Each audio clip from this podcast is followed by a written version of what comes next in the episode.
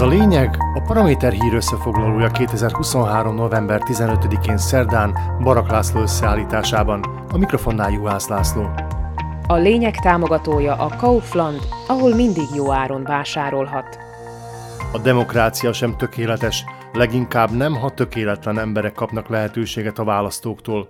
Ha viszont a választók tökéletlen alakoknak adnak lehetőséget, nyilván a választók is tökéletlenek. A probléma csak annyi, hogy a tökéletlen politikusokkal ellentétben a tökéletlen választókat nem lehet leváltani. Ha már demokrácia lenne, ugye?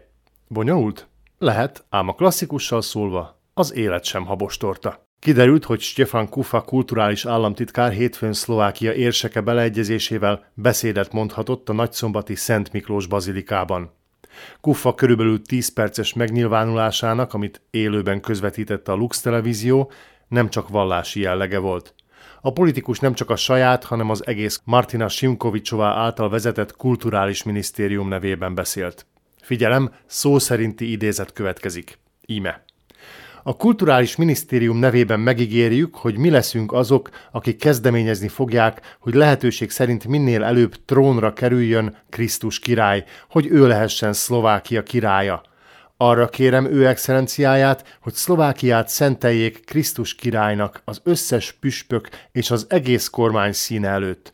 Püspökök, önök azok, nekem nincs hozzá hatalmam, de megkérhetem a kormányt, hogy valósítsa meg. Hatalmas dolog lenne. Hát igen, az élet nem habostorta, a demokrácia pedig tökéletlen, ha tökéletlen emberek kapnak benne lehetőséget.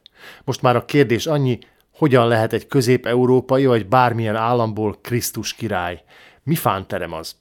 Úgy esetleg, hogy a püspök urak meg némely politikusok elrontják a gyomrukat, és hülye álmok izzasztják őket éjjelente. Egyébként abba tessék belegondolni, hogy ez a tökéletlen fazon akarja majd főnökasszonyával együtt a passzát szelet fújni a szlovákiai kulturális szintéren. Lehet, hogy jobban álltunk akkor, amikor a parlament elnöke egy tahókőműves volt? Ez van, semmi sem tökéletes. Előfordul, hogy nem csak a kulturális államtitkár tökéletlen, hanem a belügyminiszter is sántít. Tekintve, hogy az illető Matus Sutajestok törvénysértő módon kezdett tisztogatásba minisztériumában.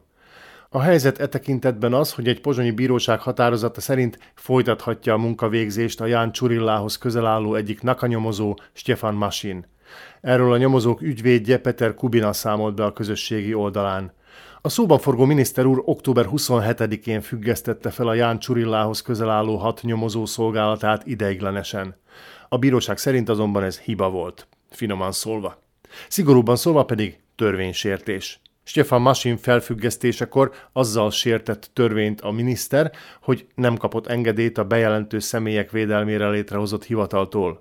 A speciális ügyészség azt követően részesítette védett bejelentői státuszban a NAKA nyomozókat, hogy Csuriláék a Smer képviselői ellen is feljelentést tettek. A feljelentés részét képezte, hogy kérvényezték a védelmi státusz megítélését, a speciális ügyészség pedig ezt helyben is hagyta. Lehet, hogy mindez akár egy tökéletes választópolgár számára is bonyolultan hangzik, csak hogy Matús Sutajestoknak jogi diplomája van.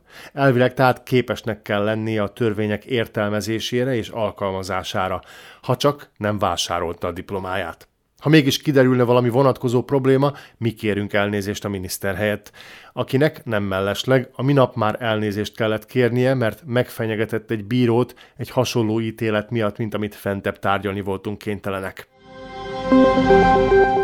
Nem semmi, hogy efféle fura dolgok történnek a belügyben, csak hogy nem csak a belügy sántít, hanem az igazságügy szénája sincs rendben. Daniel Lipschitz, speciális ügyész szerdai sajtótájékoztatóján beszélt arról, hogy a rendőrség kriminalisztikai osztályának szakértői véleménye igazolja, hogy politikusok manipulált hangfelvételek által támadtak a speciális ügyészi hivatal ügyészeire. A szakértői vélemény arra a hangfelvételre vonatkozik, amely alapján Robert Fico annak idején jogellenes gyakorlatok alkalmazásával gyanúsította meg Ondrej Repát és Mikhail Súreket, a speciális ügyészi hivatal ügyészeit Marian Kucserka egykori rendőr ügyében. Lipschitz szerint a szakértői vélemény egyértelműen igazolja, hogy a felvételt, illetve a felvétel nyilvánosságra hozott részét manipulálták, meghamisították. Lipschitz kijelentette, hogy az ügyészek elleni hazugságon és koholt felvételen alapuló támadásokat a jogállamiság bármely képzeletbeli határa átlépésének tartja. Aki pedig nem, az viszont pártkatona lehet, vagy csak tökéletlen.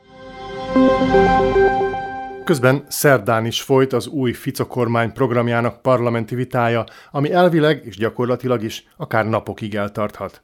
A kormányprogramot kedden terjesztette a parlament elé Robert Fico kormányfő, és bizalmat kért kabinettjének.